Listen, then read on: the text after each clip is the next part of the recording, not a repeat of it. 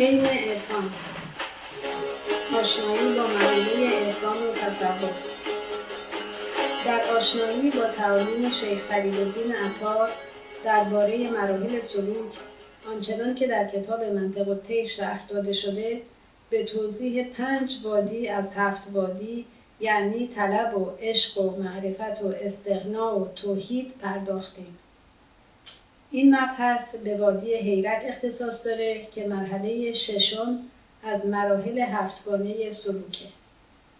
در بیان وادی حیرت گوید اصلاً می ندانم چیز من، وان ندانم هم ندانم نیز من. عاشقم اما ندانم بر کیم، نه مسلمانم نه کافر پس چیم.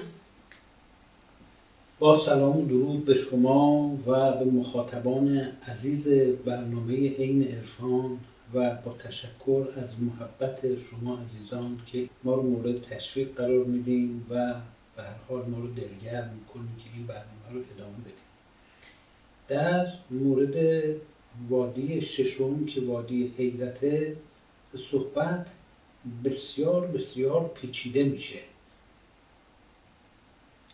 در این مورد شیخ فریدالدین عطار توضیحاتی میده و پیش از او البته جناب شیخ ابوالمجد سنایی توضیحات بسیار زیادی راجع به وادی حیرت داده و بعد مولانا در دنباله این دو بزرگوار یعنی سنایی و عطار در مثنوی این مطلب رو بیان میکنه. در داستان پادشاه وقت پیش میاد، یک نوازنده و خواننده‌ای که قوال بوده میاد اونجا و به دعوت پادشاه و شروع میکنه به هنرنمایی کردن و موسیقی زدن و آواز خوندن.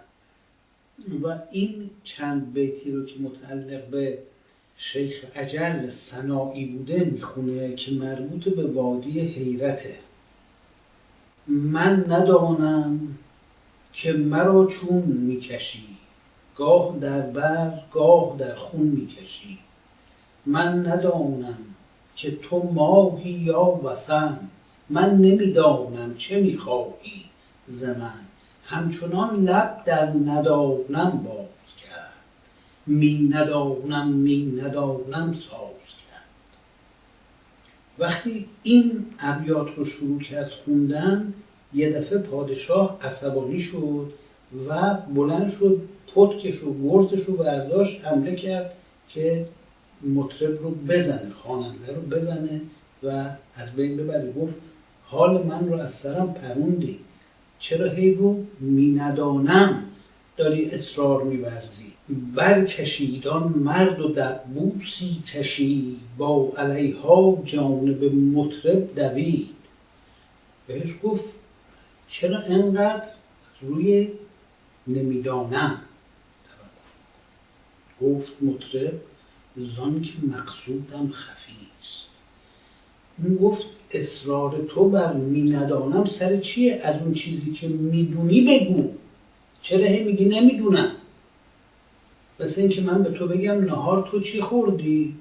تو بگی باقلوا نخوردم، عدس پلو نخوردم، خورش قیمه نخوردم. اینایی رو که نخوردی رو نگو، بگو چی خوردی.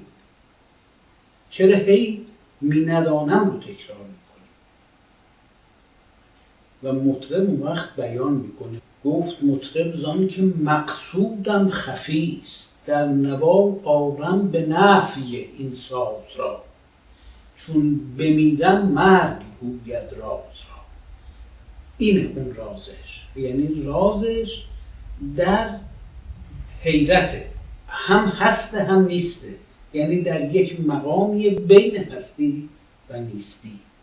این رو اتفاقا مولانا در جای دیگه و در یک رباعی بیان کرده که ببخشید این که میگه که هست و نیست، این حالت این یعنی که چی خودش حالتش یا مثلا دنیا رو بین هست و نیست میبینه، خودش رو بین هست و نیست میبینه، احوال روحیش رو بین هست و نیست میبینه، چی رو بین هست و نیست ارزیابی میکنه. یعنی یک لحظه تو ساحل هوشیاریه و یک لحظه در اعماق دریای بیخودی غوطه میخوره. بین این دو حالته، یعنی احوال روحیش بینه هست، نه مقامات معنویش در اون درجه‌ایه که از حس میره بیرون، وارد ماوراء حس میشه و بعد دوباره برمیگرده تو عالم حواس و دائم در حال جابجا شدن بین دو مرتبه از وجدانه. وجدان یعنی خودآگاهی، شعور و آگاهی نسبت به خودش و محیط اطرافش و بعد بیهوش شدنش، موت خوردن در یک حالتی که به طور کامل آگاهیشو نسبت به خودش و نسبت به اطرافش از دست میده. حافظ بیان مرتبه حیرت رو به این ترتیب میگه، میگه کرشمه تو شرابی به عاشقان پیمود که عقل بیخبر افتاد و هوش بی‌حس شد. یعنی یه حالت مستی درش ایجاد میشه؟ بله، یه حالت بیخودی ایجاد میشه ولی دوباره برمیگرده با خودی، دوباره میره تو بیخودی. یعنی بین این دو، مثل دریا و ساحل دریاست، بین این دو تاست. یعنی سیر میکنه توی عالم ماوراء طبیعه؟ نه، عالم طبیعت و ماوراء طبیعت جفتش زیر پاشه. انسان اون حالت آگاهیش رو نسبت به خودش هرگز از دست نمیده. یعنی وقتی میخوابه میدونه خودشه که داره خواب میبینه، کس دیگه نیست. وقتی بیداره میدونه خودشه که داره با محیط ارتباط برقرار میکنه. وقتی تو خلوت نشسته میدونه خودشه که تو خلوت نشسته. وقتی در صحبت با جمعه میدونه خودشه. خودش رو با کس دیگه آدم عوضی نمیگیره. خودش نسبت به خودش در هر حالتی آگاهی داره. اما حالت حیرت زمانی حاصل میشه که این آگاهی نسبت به خود آگاهی از دست میره. یعنی این مقام بیخودیه که بهش میگن، اما دوباره برمیگرده با خودی.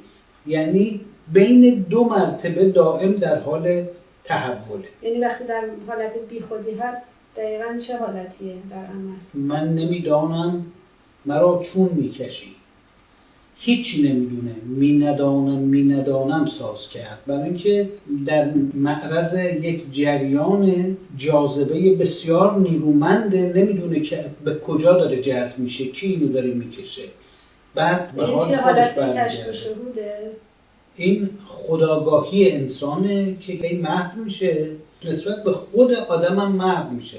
یعنی آدم خودش رو فراموش میکنه، هیچ چیزی رو متوجه دیگه نمیشه، حتی خود آگاهی رو. و بعد دوباره برمیگرده به آگاهی.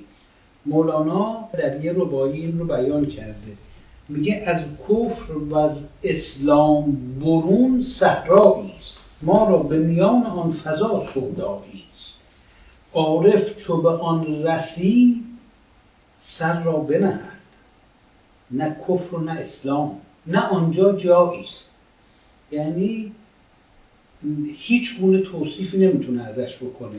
این حالتیه که حیرت کامل غلبه کرده. اتفاقا دیدم که کولمن بارکس، اون مترجم و شاعر امریکایی که اشعار دیوان کبیر شمس رو به زبان انگلیسی ترجمه کرده و کتابش پرفروش‌ترین کتاب تو امریکا بوده، یکی از رباعیاتی که ترجمه کرده همین این رباعی بود که الان خدمتتون خوندم. به هر حال عطار در توضیح بیشتر این مقام میگه گر به او گویند مستی یا نهی، نیستی گویی یا هستی یا چه ای، در میانی یا برونی از میان، بر کناری یا نهانی از عیان، فانی یا باقی یا هر دوی، یا نی هر دو، توی یا نه توی.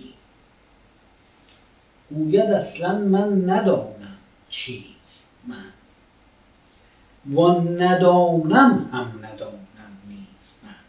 یعنی وقتی که این حالتش در شرایطی که یه بارقه بهش وارد میشه یا اینکه به صورت مستمر در این حالت به سر میبره، این یه مرحله از هفت مرحله سلوکه که وقتی سالک واردش میشه توش توقف میکنه. یعنی حال نیست که عبور بکنه، وارد این مرحله میشه و این مرحله مرحله دراز مدته که بعد از اول تا آخرش رو طی کنه.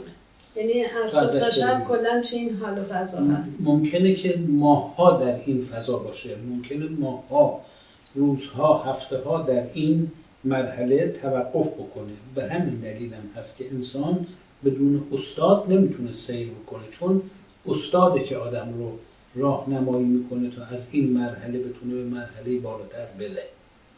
یعنی این مرحله نیستش که هر کسی به قدم خودش بتونه طی بکنه و واردش بشه و ازش خارج بشه، نمیتونه.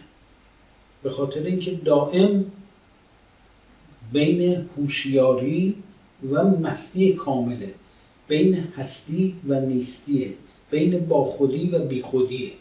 و همین دلیل در این مرحله وقتی وارد میشه پاسخ به هیچ سوالی دیگه براش مطرح نیست، چون سوالی دیگه براش مطرح نیست. یعنی بین هستی و نیستی. شیخ نجم الدین رازی در بیان این مطلب میگه که و خدای را بندگانی باشن که از عدم به هستی و از هستی به عدم رفته و بارها این سیر را به قدم صدق پیمودند تا به یقین رسیدند. و همین دلیل این یکی از مقامات سلوکی و برای آدم قابل تصور نیستش. با تشکر از شما تا اینکه به مرحله بعدی که مرحله فقر و فنا هست بپردازیم. با تشکر از شما و از مخاطبان عزیز برنامه عین عرفان تا جلسه آینده. خدا نگهدار. خدا نگهدار.